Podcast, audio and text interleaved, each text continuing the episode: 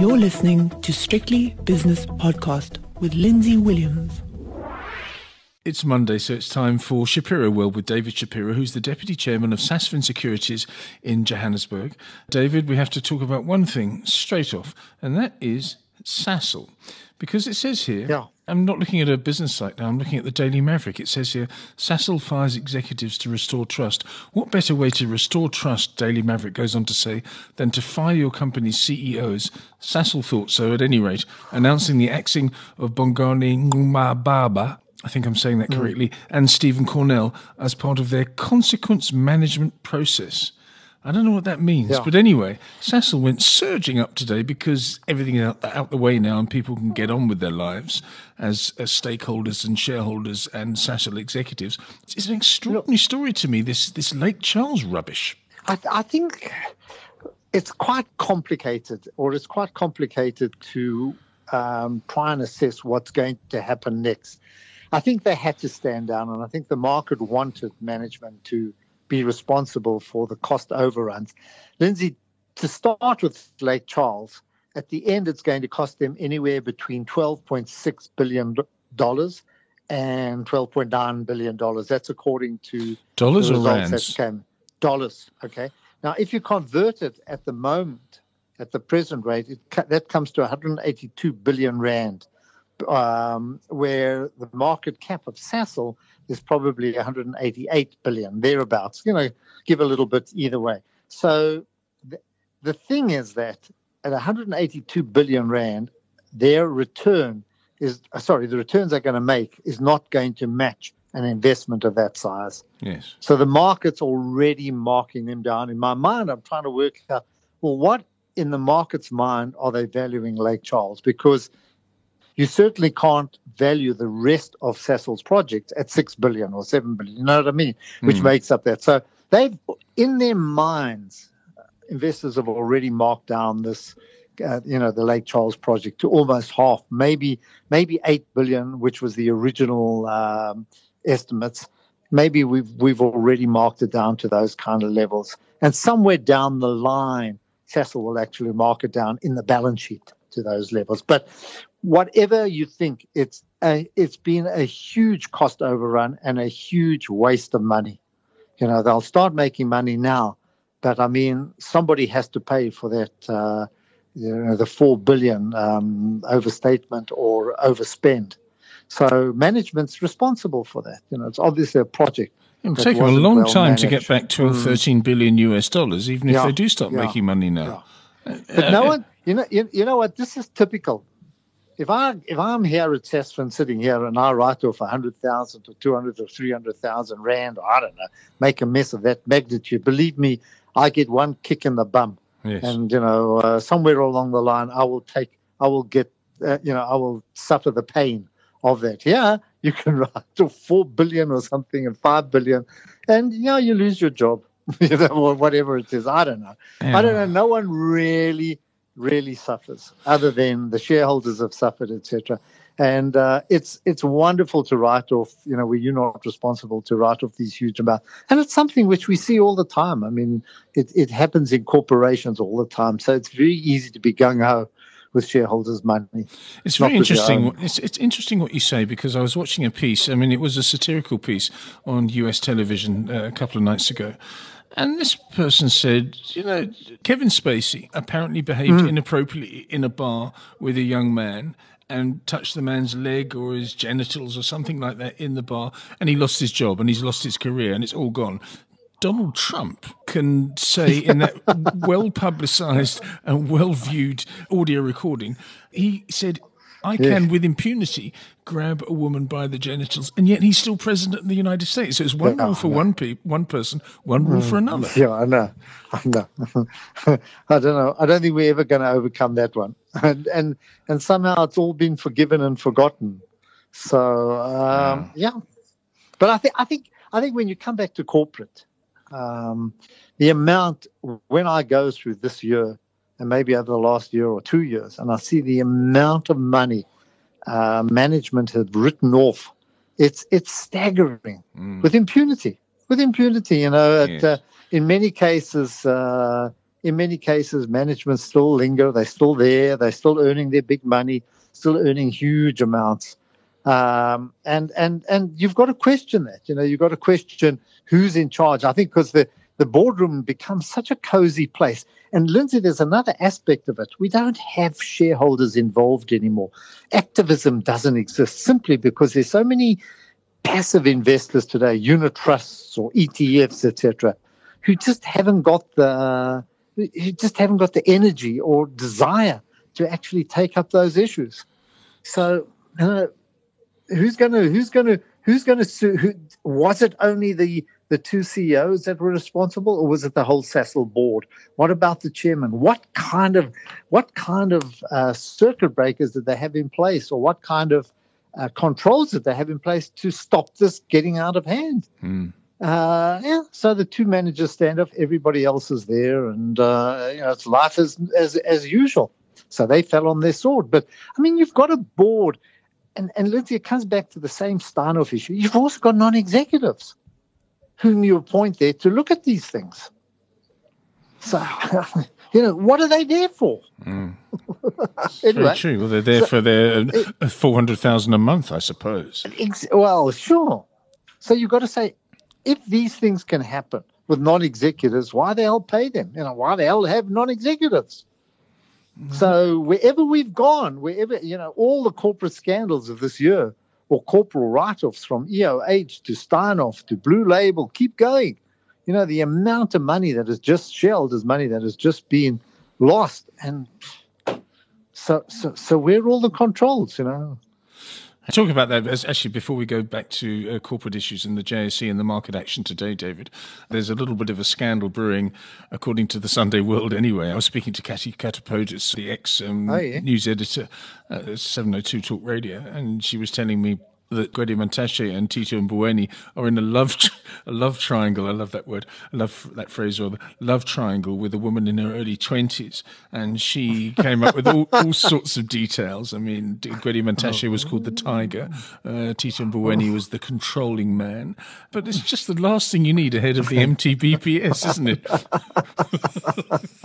Scandals everywhere, at ah. every level of our society. well, well, well yeah, t- t- I hope it doesn't break before Wednesday. We've got the midterm. It's broken. It's, it's, it was in the sun- uh, it, it? was in the Sunday ah. World. yeah, they apparently they're both um, in, in a love tussle with this uh, young twenty-year-old.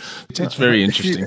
Let's go ah, back okay. to the uh, JSE today. Uh, let's go to uh, more politics now. We've spoken a little bit about Donald Trump. We've spoken about the board at Sasol and the non-executives as well. Uh, but let's talk about Brexit because Boris Johnson said he he'd rather be dead in a ditch than request an extension to Brexit. And of course, he's requested an extension to mm. Brexit, and it's now been ratified by the European European Union, and it's now. Yes. January the 31st. So I can't yep. see him dead in a ditch, but certainly he's made a fool of himself again. Well, uh, and everybody forgives him and think life carries on. I don't. Know, so you don't forgive him. No. no. I don't forgive him. What, what, I'm trying to say is that uh, the rest of the UK or Parliament forgives him, and we carry on. Mm. So, what's the next move in in in the uh, process? Are they going to have a general election before the thirty first? Or does this go beyond the 31st of uh, January now? I think they're voting now, know. actually. I think they're voting uh, now. I'm going to have a look. Um, let me have a look at election vote while you while you go on. What else is happening in the market today, David? Anything you're seeing? Oh, plenty. I, I, I think the big story is uh, oh yeah, Johnson pushes for December 12 election. Yes, it's just come through on the headlines now. So he's pushing for it. Is this what they're going to vote on now? I don't know if that's what you're. Yes, that's what he was. He was talking about that a couple of days ago, but now he's he's. I think the MPs are to vote on this in the next. I think in the next few minutes, actually. Uh, but anyway, mm. but uh, it'll be very interesting. But I think I think the big story is that the S and P is at an all-time high now. That's the U.S. market. Yes. Uh, it's at an inter, intraday high as well. So they're closing high was was in late July at about 3025. We're well above that now. We're at 3042. Wow. But if you take an intraday high, in other words, we even at a new high there, because sometimes markets rush up and then close a little down. Uh, so we're at all-time highs, and Fantastic. it's difficult to forecast or predict. Thinking about where we were uh, a couple of weeks ago. You know, in the kind of climate that we found, where there was Trump was fighting with the Chinese, there were the impeachment issues, Brexit was uncertain as it is now.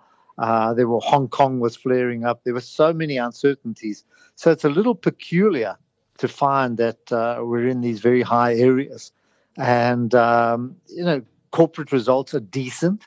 They're not spectacular. In many cases, they're down on where we were last year, but maybe perhaps a, a little steadier than we thought. But um, there does seem to be uh, buying of, um, you know, certainly buying of equities.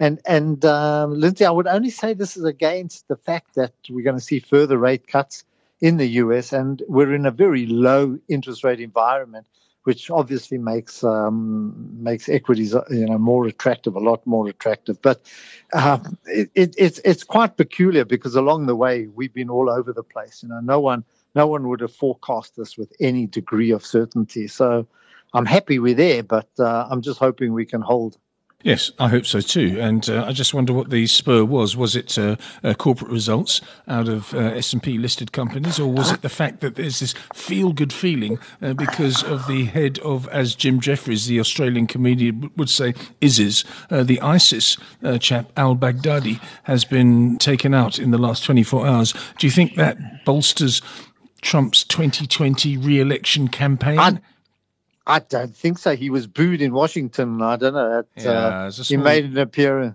Yeah. yeah. yeah so they... I don't. I don't think he's Mr. Popular. And people are now talking. Quite honestly, they're beginning to discuss Elizabeth Warren. Uh, what would happen if she was head? Would uh, would the uh, Republicans still hold the Senate? And there's all kinds of other issues. He's been under Trump's been under a bit of pressure with with uh, impeachment, but I still think he's probably favored to take uh, the election. Yeah. But I think it's more to do with trade wars. I think may, maybe that they're going to sign this first this phase one deal, and that will relieve some pressure. But I'm not sure. Um, I think most of it is. I you know we're in a low growth, low inflation, low interest rate environment. So if you can produce a decent set of results I think, uh, and give a decent dividend yield, I think it, it, becomes more attractive than than looking for yield in fixed interest investments and that. So I think that's one of the biggest driver is the fact that there are, you know, um, it's very difficult to find yield um, outside of equities. But who knows? Yeah. Um, but yeah, looking at you know looking at the at the U.S. markets, it's tech stocks that obviously take the lead in these kind of markets uh, very strong there, and um, and you know we've got also Europe up quite nicely. So and that that's followed through here. So the sentiment uh, is catchy, and uh, you know we're having a pretty decent day on on the JSE you know as well with with uh, decent spread of um, you know decent spread of gains. Of course, what happens when when everything else goes up, gold goes down, and and vice versa. So gold shares under a bit of pressure, mainly as gold price comes down and uh, people look for more risky investments. Okay. I hate that risk on. I hate that expression. Risk on. Risk on, risk off. Yeah. It's, it's, anyway, what does that mean? risk on, risk on. Do you think this might be sort of a blow off mm. uh, no, to know. the upside, or do you think this is just the continuation of something that's been in place now for just over 10 and a half years. And, and never forget that. We've been in the bull market for 10 and a half years. Extraordinary. It is. We just grind our way up. You know, so um, if you've if you've been willing to take the uh, path, you know, you've done pretty well. You're doing okay, uh, and I think it's nothing more than the the consequence of very very low interest rates. And I think everybody wishes we could get out of that, and that you can go to a more normal situation where uh, inflation rears its head. And I, have got no answer for all of these. So don't ask me. Uh, you know, there's a lot of speculation why inflation has never taken off, and I don't even think the the Federal Reserve or the central bankers or economists can actually explain it. They can come up with some kind of theories, but I don't think um, you know, I, th- I, think they're guessing, but it's nothing more than people feel more comfortable in some of these businesses. And of course, these businesses thrive where they don't have to pay, if they borrow money, they, you, they don't have to pay any interest. So there's no punishment on their balance sheet if they, if they go into debt. So it's, it's, it's, uh, you know, I just go for the ride. I like it. And uh, I like what I see. And I say I'm 100% equities for that reason, because there's absolutely no incentive for me to go into a fixed interest investment that's giving me no return. You know, it gives me, and in fact, I, have, I might even have to pay in certain circumstances. Yeah, if you're an Austrian bondholder or a Swedish bondholder or a German bondholder of a two-year mm-hmm. note or something, yes, of course you have to pay mm-hmm. the bank to actually take your money. It's just, it's unbelievable.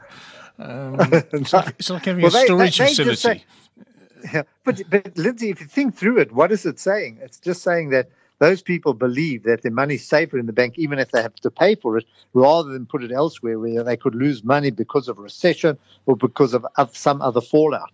So they're only doing it because they're absolutely bung, you know, dead scared of, of losing it. Why would you put your money at a zero interest rate if, if, if you weren't absolutely petrified that it was going to lose its value or uh, you know, or, or, or some other factor would happen that that would cause uh, its depreciation, decay. So, so, so this is the opposite. I I'm on the opposite side of that. I'm saying, what the hell? I like these businesses. Microsoft gets a two billion, I mean a ten billion deal with uh, with the Pentagon for cloud. LVMH is taking a bid, making a bid for uh, Tiffany's at about twelve billion dollars or whatever it is, so on. So there's plenty of action out there, and you can finance these at zero interest. Why did I see something mm-hmm. today that I thought might be uh, the signal that it was the end of the market? Something listing or something. I can't quite remember what it is. Something happened today, and I thought I must talk to uh, David Shapiro about this. I, for the life of me, I can't believe I can't remember what it is. But anyway, I'll, I'll come to it in a moment. David, a great sporting weekend that yeah. we just had. Rugby, first of all. Yeah, you're more of a cricket and a football fan than a rugby fan. I, but yeah, we can't ignore this this game savage as it I is. wanted to play. Yeah, I you know when I was seven, eight years old, I used to, I used to go to watch rugby. I watched uh, the Lions when they toured here in 1955. I loved rugby. I wanted to be a scrum half, but I haven't got the build for it anymore. You know, I, am like a twig, so I had to switch to soccer. And and I must admit, when I when I watch rugby, I used to wa- love rugby, you know. But I mean, I love the open play. But today it is so professional and so orchestrated, you know. And to be honest, uh, um, I know it can come under criticism, but it's just two brawny sides having a go at each other, you know, banging into each other. And I say, I just wish that ball would come out, you know. I don't care about the result. You want to be entertained and you want to see great moves, you know. I, in, in soccer, I love, there's nothing that I love more than than uh, a, a, in a peerless shot from outside the area, hitting the top, you know, in the top corner or something like that, or Messi scoring goals. That's what gives me the thrill. And there's nothing that I like more in rugby as someone, you know, running 50 yards, dodging and you know, going 50 meters, whatever it is, and you know, scoring under the post or in the corner. We don't see that. We just see brawn, you know, just bashing over the line, you know, bashing phase 10, phase 11, phase 12. For, for God's sake, but yes. get the ball out. so uh, I'll come under criticism for by, from the Braai, the beer and Braai brigade, but still, uh, you know, you've got to have a lot of patience to sit through this. Who's going to win next week? Why you drink beer? Who's going to win next week? I don't know. It's Eddie Jones. Hey, he's smart. He really is. And that whole business with the the way they confronted mm. the haka with that V-shaped mm. formation, mm. it completely discombobulated the All Blacks. Mm. They didn't know mm. what was going mm. on. There's something in their minds, and then England just smashed them. I mean, they were lucky to get seven points. Actually, it should have been about. Uh, England had two tries disallowed. It should have been maybe 27, 28 nil. Yeah, they they they were very smart. They were very well prepared and I I think it highlights the the benefit of a good coach. You know, you can't take anything away from him. I mean, what he did with Japan against the South Africans, the Springboks, what's it, you know, uh, um, four years ago. Yes. Uh, these kind of moves, you know, he's a very smart man and he plays to a game plan. He, he can detect where the weaknesses are. And I think South African rugby is pretty straightforward. Um, so let's see. South Africa can win. I mean, there's no, there's no doubt they've got you know they've got the fitness and they've got the the strength, but uh, um, you just want to see a decent game. You know, you just want to see you want to have fun, man. Yeah, you're quite right. It should be fun. penalties. Yeah. I hate penalties. You know, you you kind of trick somebody into giving a penalty. Get you all cheer why because you can kick the ball through the through the post. You know? That's only uh, that's only desperation in in in uh, UK American football, you know, where they have a kick at it. Uh, the idea is to get over the blooming, you know, opposing line. You don't play for a for a kick at goal. Do you remember Botha actually did it, it had a Yeah. little bit of a stint there and it didn't work out. Yeah. No, no, no. But he did teach them the side. In fact, I don't know. I think it was, I'm trying to remember the first chap who actually used the round kick. You know, we used to kick with our toes in the olden days. Uh, got great memories of Van der Schyff missing. To he would have put the Springboks up, uh, 23-22 against the uh, the Lions in 55. Van der Mm. Missed that kick. I still have uh, nightmares about it. I was there at Ellis Park. Yeah. And uh, when he missed the yeah, it was a great. I remember that. But there they kicked with their toes, you know. Now it's uh, you know the, uh, the uh, the common kick is this roundhouse kick, and that which is introduced by South African rugby and used in uh, you know American football. David, let's talk about football now, real football, because uh, Arsenal drew 2 2 with Crystal Palace, having been 2 0 up in nine minutes. Uh, naivety in the extreme, and they were lucky not to lose. Uh, Liverpool were lucky to beat Spurs 2 1, and so we go on. And uh, I haven't been enamored by the soccer. I think I think Man City's still playing the best soccer. I do. I, hey, I think so. Liverpool are grinding it out, and everybody's getting carried away. But uh, they, yeah, they had they had moments, but uh, couldn't convert it. Still, I don't know. Spurs was such rubbish. That's why they managed to, you know, Liverpool managed to come back. And there's always a dodgy penalty here and there. You know, there's VAR. I don't know.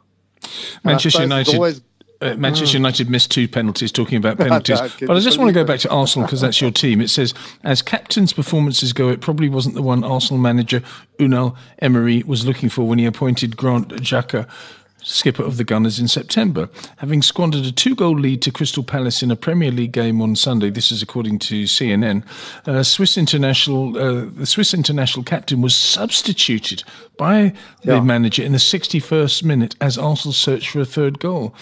He was greeted by ironic cheers, but as the 27 year old ambled to the side of the pitch, boos began to ring out Mm-hmm. around the stadium. And then he didn't cover his mouth, which is what players do these days because there are uh, lip readers Yeah. uh, working out what they're saying. He launched a foul Yeah. mouthed tirade against the Arsenal fans.